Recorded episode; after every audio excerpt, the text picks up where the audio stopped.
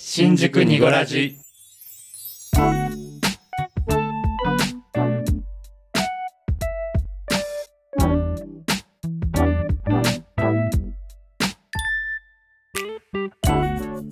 新宿2.5丁目ラジオ。V ゾーです。こじこじです。ボエです。この番組は東京在住おじさん3人組のゆるい番組です二丁目的なトピックスだけじゃなくジャンルを問わずお話しできればと思います。はい。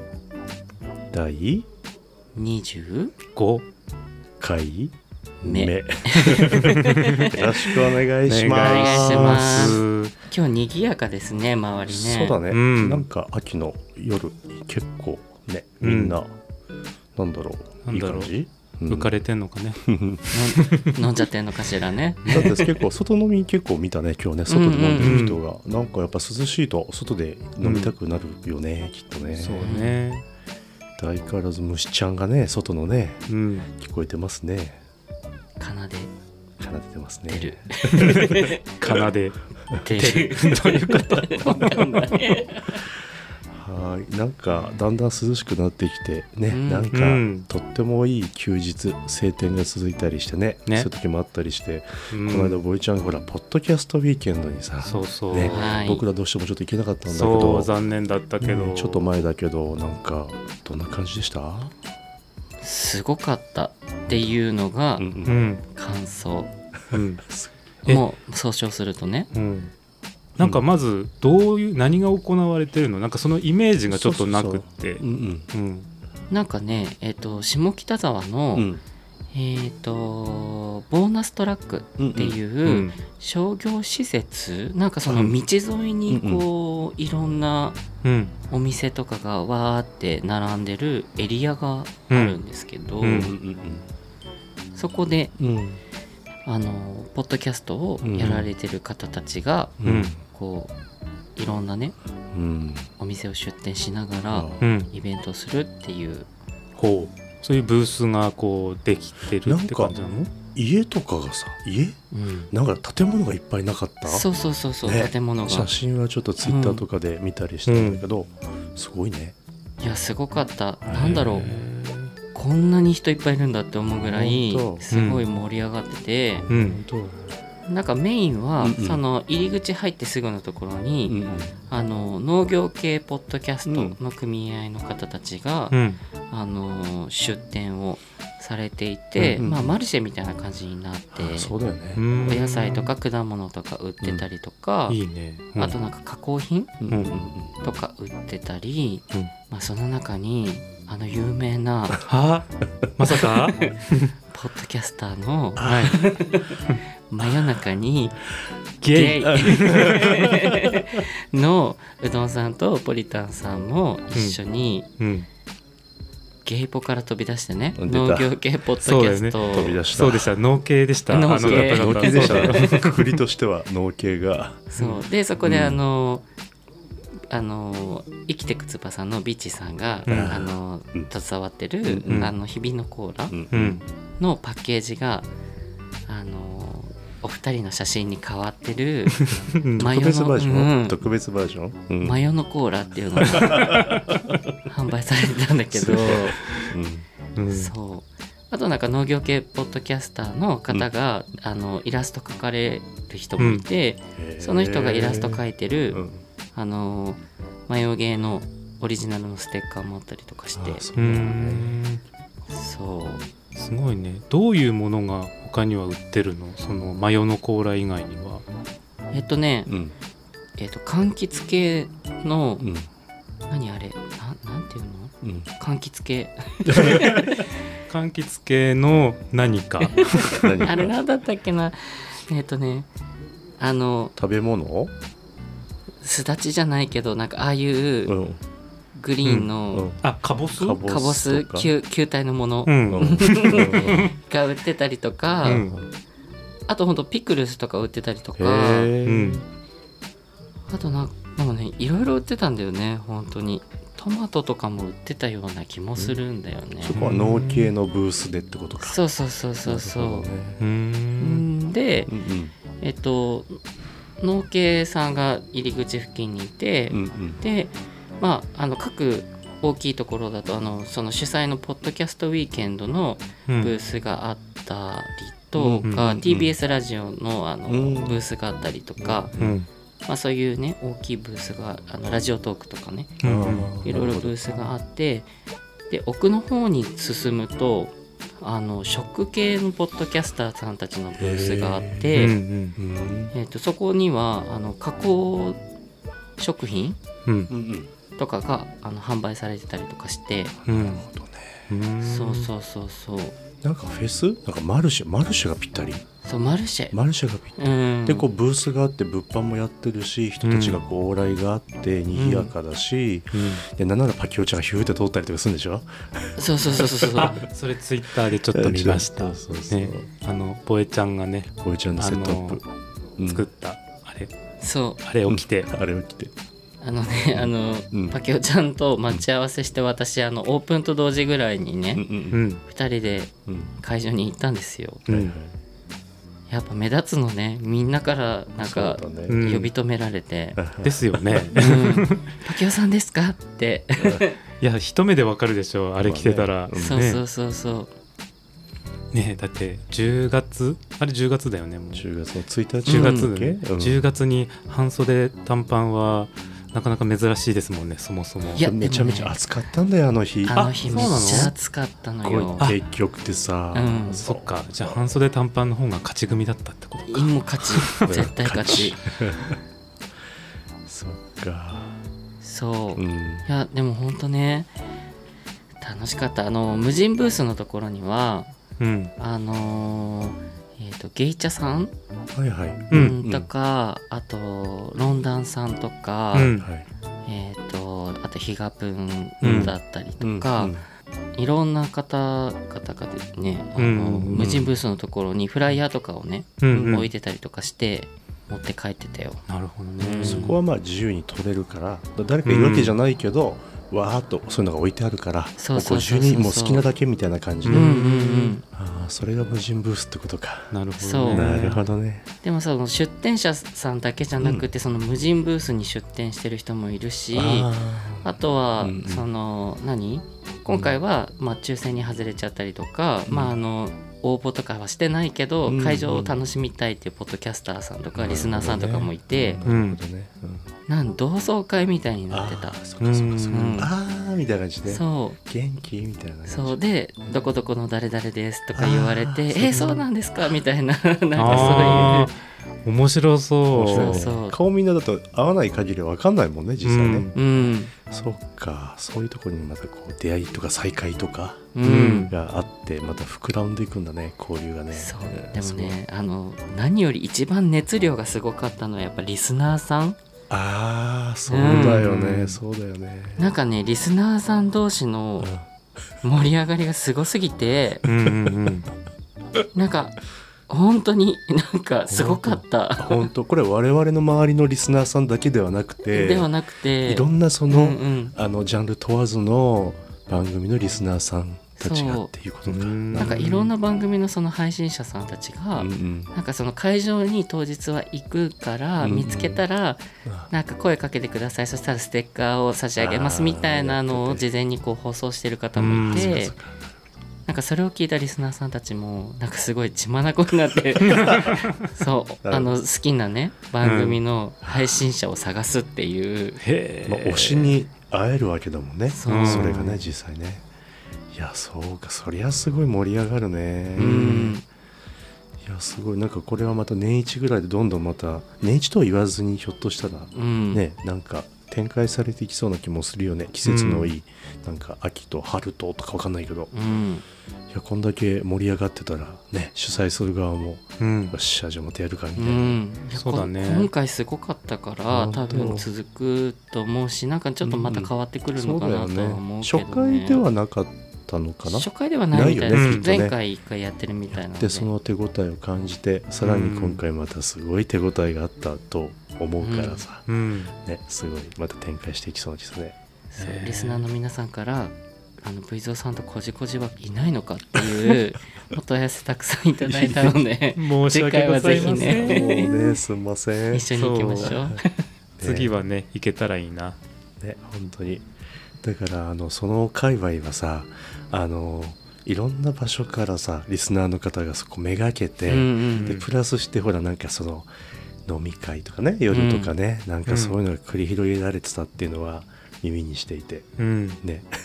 大変なことよもう。もう本当に。ね本当にありがたいね。さてとそのポッドキャストウィーケンドでしたが今日はお便りは何か来ていましたっけ？そうですね。うんうんう、ん、じゃあえっといくつかあるけど、うん。じゃあ一つ。じゃあボエちゃんお読みいただいてもよろしいでしょうか？はーい。ね？なんでなんでそのテンション低いの？そうそうそうそうそう。はい。じゃあお読みしますね。はい、はい。はいラジオネームよしゆすさんです。ありがとうございます。ありがとうございます。新宿2.5丁目の皆さんはじめましてよしゆすと申します。3人のポッドキャストにはまり毎回楽しみに聞いています。こんな質問いきなりするのもなんですがすごいね。ブンブンブン。よしゆすさんごめんなさい。はい。続きを読みますね。はい。はいこんな質問いきなりするのもなんですが自分は日本人で外国人の相方もいて他のゲイの人たちや幼なじみからは仲良しで本当いいよねっていつも言われます。でも実際もう10年も付き合っていると日本で本当は結婚できたらとかもう35歳なので先々のことをいっぱい考えてしまいます。自分もこの際外国で何カ国かはうん。同性婚も許されているので、うん日本から出た方がいいのかなとも思っています。うん。うんですが自分の家族も大事です。こんな同性愛者を困らせる日本をお三方はどう思いますか？ということです。深いね。なるほどね。最後の一文にかなりパワーを感じるね。同性愛者たちを困らせる日本まあかなり強めの言い方だけどね、まあただまあ優しい優しい環境ではないよね、まあそういううね そういうところでこうやっぱりね、うん。海外でね一本も二本も先も行ってるね外国があるので、どうですかね、でも35歳でうん。もう10年もお付き合いしてるう海,、ん。海外の方がいらっしゃるのうんうんうね、ん。日本にこれあのいらっしゃるのかな？ねそうだね。うん。ちなみにこの外国人の相方さんはどこの国の人なんだろう。なんかその相方さんのお国がね同性婚できる国だったら。いいけど、うん確かに確かにね、うん、うん。まあねそちらに行って同性婚するのもまあ結構そういうことしてる人もまあ何人か見たことあるし、確かにうね、ん、でも多分ご本人はうんうん。自分の家族も大事って書いてあるから、うんそっか。海外に行く気はできるだけないってことでしょ？多まあ、日分ね、本にちょっとねいのかな。うん。でもなんかこの状況はさておき、うんうん。10年もお付き合いしてる、うん。うんそんな素敵なねうん。周りから仲良しで本当いいよねって言われる、ううんん。この環境うん自慢ですか？口に見せかけた自慢ですか？自慢ですか？これ。いいですね。イチャイチャしてます？これこれ。お便りでイチャイチャしてますか、これ。い。や素敵よね。いやいいと思う。羨ましい。うん。10年もお付き合いするって相当もう家族よ、うん。えなんだろなんだろうそのなんだろうね。なんかその結婚の制度にこう乗っかってうんうん。そのこう保障されたいところがあのちゃんと欲しているのかとか、う、うん。あの実際のところのパートナー、ね、シップのよううんうなん制度が心地よかったりするのか、はたまたそういうことはなくてもあのまあなんていうの取り決めはそういうのはないけども、うん。事実婚みたいなうん。ような感じなのか、うん。まあ考え方は様々だよね。うん。そうだね、うん。ちなみにそのやっぱ結婚したいっていうのはそういうなんだろういろいろ保証とか面、うんうんうん。保証面とかでこう安心したいっていうことなのかな。そうなのかな。そうじゃない、ね。この感じだうん。となんかあの今パッと思いついたことでこの間そう僕すごい久しぶりのね年上の友達とうん。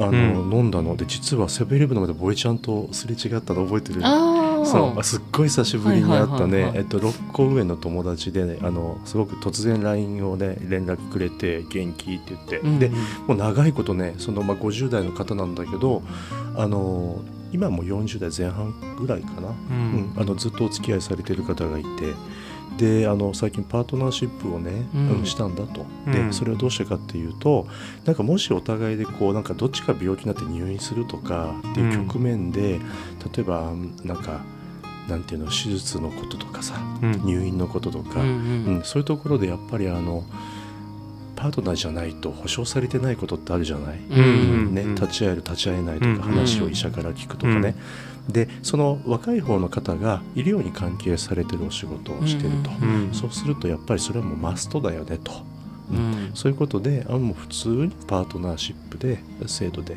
うん。そういうのをちゃんとしてっていうことでいざっていう時にやっぱりとても大事になる制度かなっていう、うん。それはなんかああ本当にそれまっとうなというかうんあのすごく正しいなと思って、うん。お二人に必要なことだからあのその制度を使ってるとかね、うん。うん。そういうのをすごくお話いっぱい聞いて楽しかったんだけどね、うん。うん、だからお二人にとって何が一番いいのかっていうのがさまざまな制度を使う使わないとかそういうのが結構関係してくんじゃないかなって思うので、うん。僕実際今シングルでこの、えー同性愛者たちを困らせる日本をお三方どう思いますかっていうのは、まあ、パートナー作るとこから始めないといけないっていうのもあるけどもしいたとしてもうん。結婚という制度に乗っかるかどうかもちょっとまだ僕はなんか想像ができなくて自分のことだとするとね、うん、どうなのかなと思ったりとかする。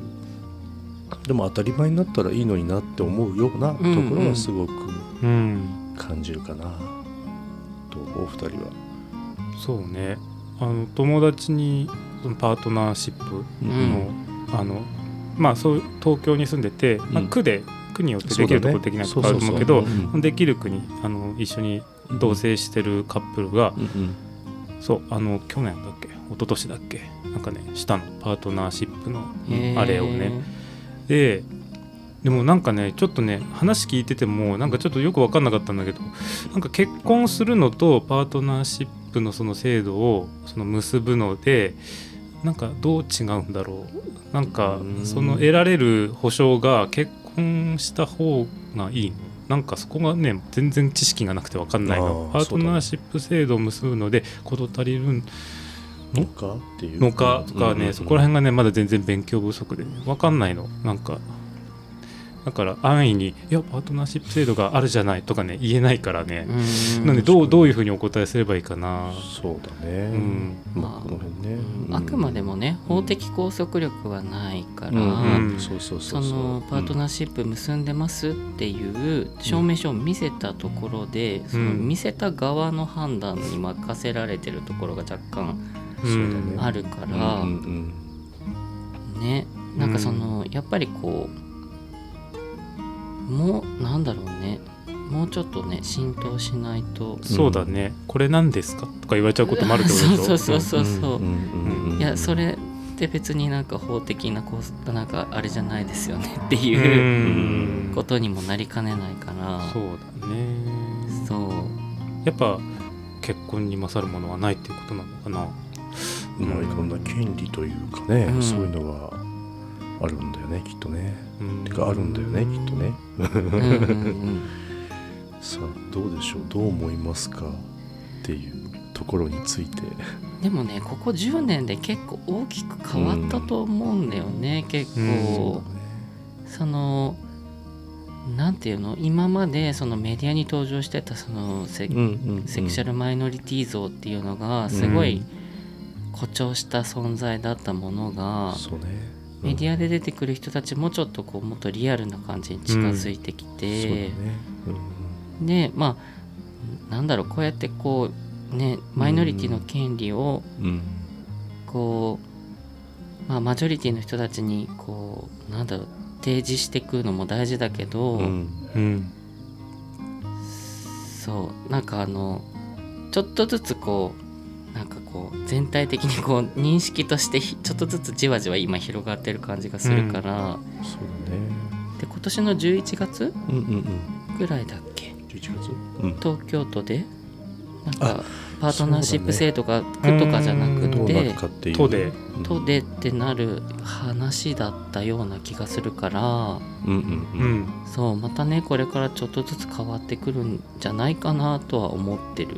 流れがねちょっとね、うん。ねまあ本当にこの10年でもまあ変わってきたもんねいろいろね、そうそう。なのでまあいろんな考え方があったりねいろんななんていうのかな人によってその温度差もあったりとか、うん。うんね、考え方の違いがあるのでみんな同じ方向を向いてるかどうかっていうのもまた難しかったりもするけど、うんうんうん。そうね。なんか少しずつでも何かこう変わいい方向に変わっていくのであればうんいいんじゃないかなと思うけどね。ううん。んまあだからそういう日本になっていくのかなというような 感じではあるけど、うん。ですね。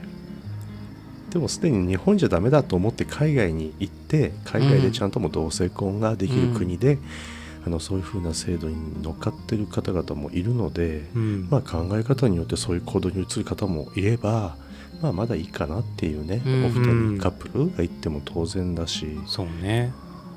日本から出たらそれはそれでまた別の大変なこともうん あるからね。んだよね。なんかそれも覚悟しないといけないっていうのはあるね。なんか。どっちもどっちか。そう、うん。まあねその国その国の言葉堪能だったらまあいいと思うけどもしかしたら一から勉強し直さなきゃいけないとかね、あるかもしれないしやっぱ文化もね違うから。そうね。そうなんか一概に外国行っちゃえとは言えないよね。うん、うん。うん難しいわ。まあね日本の制度が整うのをちょっと待つか。うんうん。まあでも多分その外国でいう結婚のようなものに行くまでにもうちょっと時間はかかりそうだけど、うん待つか海外に行っちゃうか。うんうん。っていうのは本当に。まあこのねお便りくださった吉臼さんうん。次第でね、でも日本の多分ご家族っていうのは日本のことだよね多分ね、うん。うん。なのでこう、まあ、後ろ髪を引かれるようなそういうところもきっとあるのでね難しいでしょうね判断がね、うん。ね。どういう状況か分かんないもんね。相方さんのこの10年付き合ってらっしゃる方が今実際日本にいらっしゃるのかうんうん海外なのか、そうね。遠距離なのかううんん。どうなのかちょっとねちょっとその置かれてる状況がちょっとまだ分からないのでうん。どうもあれですけど、いい形でいい制度にねなんかこう彼らが関われていいなと思えば、うん。うんそういうのをね駆使されるのもありかなと思いますけどね。そうただね全然関関係なくはないけど、うん。ちちょっとこう ちょっとお便りの内容少しこう置いといて、うん。うん。個人的にねはい、あのイギリスにどあの国際結婚で、うん。うんその同性婚をパートナーシップ制度をうん。うん海外でそして結婚という今形をとってる友達がいて、はいはい。うんその人たちの結婚式にねうん。行ったんだけどうん。最高だった。それだけは言わせて。向こうでね、うん。いつぐらい？イギリスに行ったの？そう。へえ2000何そう友達がねイギリスに嫁いで、うん。2000何年だっけな10でもねもう10年年ぐらいはねあ経ってる。そうかそうか。ううん。んそう。最高だった式は、うん。祝福されるっていう。なんかこう今まで自分に結婚っていうものが近い存在じゃなかったのが急に近く感じられて、うん。なるほどね。そうそう。なんかこういう形もちゃんとできるんだって思ったのと、うん。あとなんだろう周りその相手の友達とかも含めてうんそのセクシャリティ全然関係なく、ん。いっぱいの人たちが、うん。わーって盛り上がってるうん。そうだね。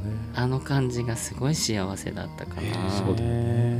うん。そうねあのうんそれ聞いてそのおじかつさんのお二人のあ動画見た。見た見た。僕もあれも見てああなんかすごく祝福されるってこういうことかなってそうそうそうそう。思ったりして当たり前のようにね、ううんん。そうそうそういうのをこう目の当たりにするとあいいなってうん。思うね、正直ね。うん。思うね、そっかそうだからね、うん。なんかそういう選択肢もうん。あるから、そうだね。まあまあ、うん。そうだね。ただいいよっていう。よかったよっていういいね。いいな。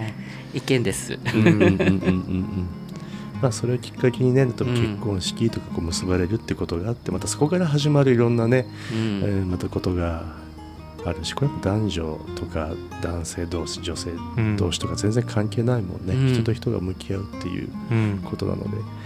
なのでねまたなんかその辺のお話とかも聞いてみたい気がするんだけど今の日本をどう思いますかという答えに対してはブリゾー的にはだんだん良くなっていくといいなっていう。う、ん。でもまあ僕がこの先あと2 3 0年のうちにどうなってその制度が何かこう充実したものがあの出来上がってうん。じゃあそれを使って何かっていうことになるかどうかはちょっとまあちょっとわからないっていうか、うん。ね。そうそう。若い皆様方にそれがどんどんこういい風に作用していけばね、うんうん。今後の世代次の世代とかねね。うん。していくといいかなっていうのはすごくあもう見守っていきたいなっていう感じはしますけどうね。うん。ん。なんかすごい盛り上がってるね。ね。盛り上がってるね。すいませんねすなんか。今日はちょっと BGM 違う感じで。どうですかお二人は？それを受けて。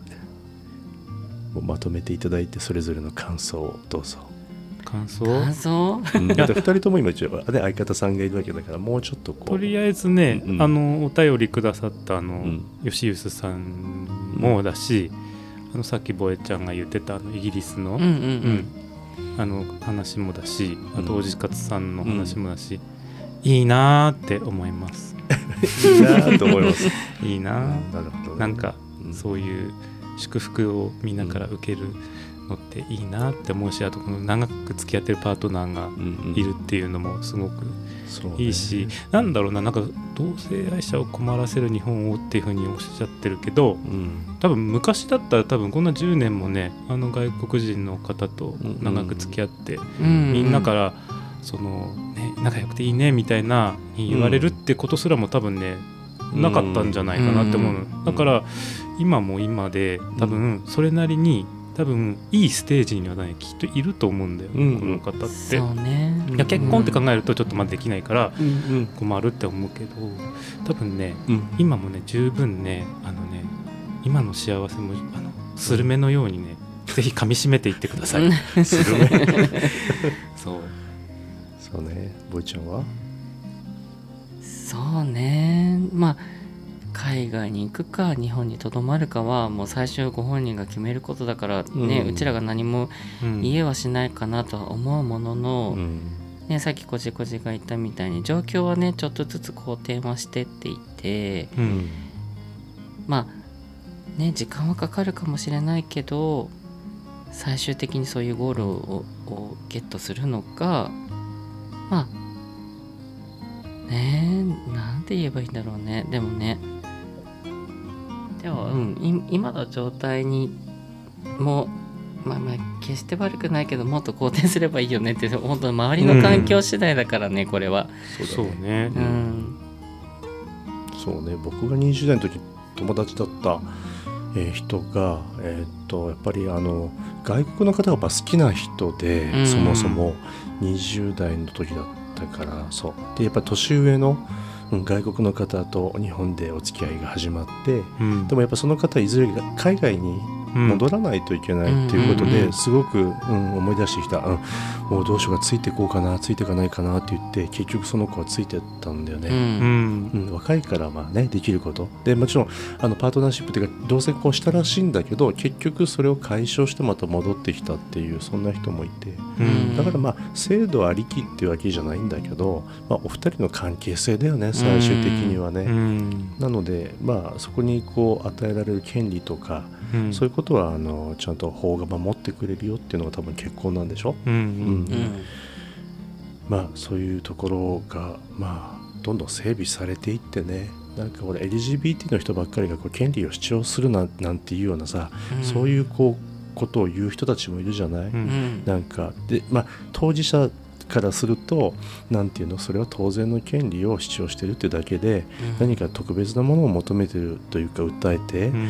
勝ち取ろうとしてるわけではないんだっていう双方の、まあ、そもそもこう世論とかさまざまなさ、うん。マジョリティのね、あのそういう人たちとのその意見の、まあ、相違というか、うん、そういうのもそもそもあったりするんだけどでもなんかこうやんわりと少しずつそういうのがこうなんかこう広がりを持って、受け入れてもらったりとか少しこう考え方が進んでってるようには感じるんだけど欧米とかに比べるとねまだかもしれないけど、うん。でも時間かかるじゃないこういうことって、かかるね。すぐに何かがボーンっていくわけじゃないので、うんうん。そうそうこういうことが地道に少しずつ重なっていくのかなっていう感じがしますけども、ね、僕が何歳になる頃になんかそういうあと、ね、生きてるうちにどういう時になんかああどうせこういいんじゃない？みたいな普通の会話になるのかってね、思ったりするけどって感じでしょうかね。難しい。うんこの話は難しい。うん難しいまあでもお便り主さんが相当こうなんか「えどう思いますか?」とかライトな感じの文面に感じるのでうんなんかあんまりそうだななんかそんなにめちゃめちゃ深刻ではないのかなとうんそうだ思ったりもすねるし、うんねまあでもとりあえずあと10年でどれぐらい変わるかだよね。なんか。うんね次の10うん。年ね、子育てしてる方も結構同性のパートナーの方で多いじゃないですか。でそういう方がなんかうん。本当にこう可視化っていうだけじゃなくて自分たちのライフスタイルをなんか本当にそのままにねこううん見せてくれるというようなうん。そういう方たちがすごく増えてきたことによってね何か当たり前の姿をこう見るようなうん。そういう機会がますます増えてくるようなねうん。とっても素敵な2人組の2人組でお子さんを育ててる YouTuber の方、いらっしゃいますそうよそう。ねなんかすごくこう短い動画なのにグッとくるっていうかね。ううん。んそうそうそう。っていう感じでしょうかね、うん、僕の同じぐらいの世代でもこういうことにものすごく尽力をしている友達もやっぱりいたりするのでね、はい、じゃあ自分が何ができるかって言ったらちょっと今すぐできることは言うの難しいけどもなんか見守っていきたいような気がしますけどね。はいこんなところで。はい。ちょっと難しいテーマでなんか全然個人的にはあの何かお答えができた感じはないんだ2けど。人はうまく言ったよ自分全くゴールができなかったよ。なんかちょっとなんか避けてき、こういう話題避けて生きてきた感じがあったから、うん。今まで。なんか改めてこそうね。うなんか自分が全然不勉強だなとも思ったし、知識も必要だし言葉もねね。選びも必要だしねね。これに関してはねそういうなんか日本のさ昔の文化からもそのさ、うん。あったじゃない男性同士とか。あ男色みたいな。そうそう、うん。あと修道とか言ってさうん。大衆の衆って書いて道とかね、うん。割とこう当たり前のような時代もきっとあったんだと思うのよね。そうだよね。昔はそうそうそう。でまあずっと時代がすまたこうやって現代に近づいていってなんかこうオープンじゃないんだけどなんか引火植物のようなさこうこうひっそりとこう咲く花たちのような、うんうんうんなんかそういうところにこう何かこう良さを感じるような部分もそんなあからさまにこう白昼堂々ではないんだけど自分たちは自分たちのこういうなんていうのセクシャリティを感じて、あの別に声高らかに何か言うわけでもないんだけどなんかそういうのをむしろ楽しんじゃってるとかうん。そういう時代も多分あったしね。そういう考えの方もまだたくさんいらっしゃると思うんだよ、うん。実際ね。なんかそう。わーっとこうオープンリーな方々に対して自分はそうじゃないからほっといてなんていう方ももちろんいると思うし、当たり前だしねそんな考え方もね、うんうん。だから様々いていいと思うんですよねいろいろね。そうそうそう。でも選択肢の幅が本当広がってくるといいね。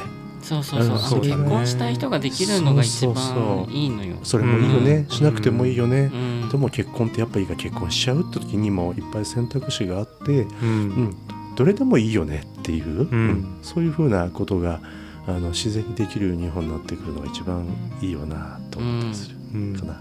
うん。で見ていきましょう今後も。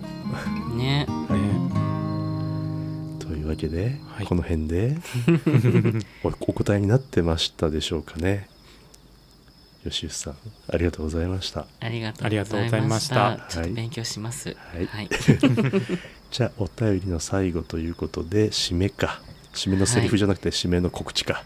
はい そうですねぼえ ちゃん。ぼえっちゃんすごい今日私ばっかり喋ってる気がするそんなことないよ。大丈夫、うんじゃあぼえちゃんお願いします。はーい。新宿ニゴラジは毎週木曜日17時頃に配信しております。配信のご感想など、ハッシュタグ漢字で新宿、カタカナでニゴラジ、ハッシュタグ新宿ニゴラジをつけてツイートいただけると嬉しいです。また、配信内で3人に読んでほしいお便りも募集しています。ご要望、ご質問、ご意見など何でもお寄せください。はい。じゃあね、だんだんと秋めいてきていますけども、ね風邪とかね逆に今度はね、うんひかれないようにね、皆さんご自愛くださいねはいではありがとうございました。またね。さようなら。じゃあね。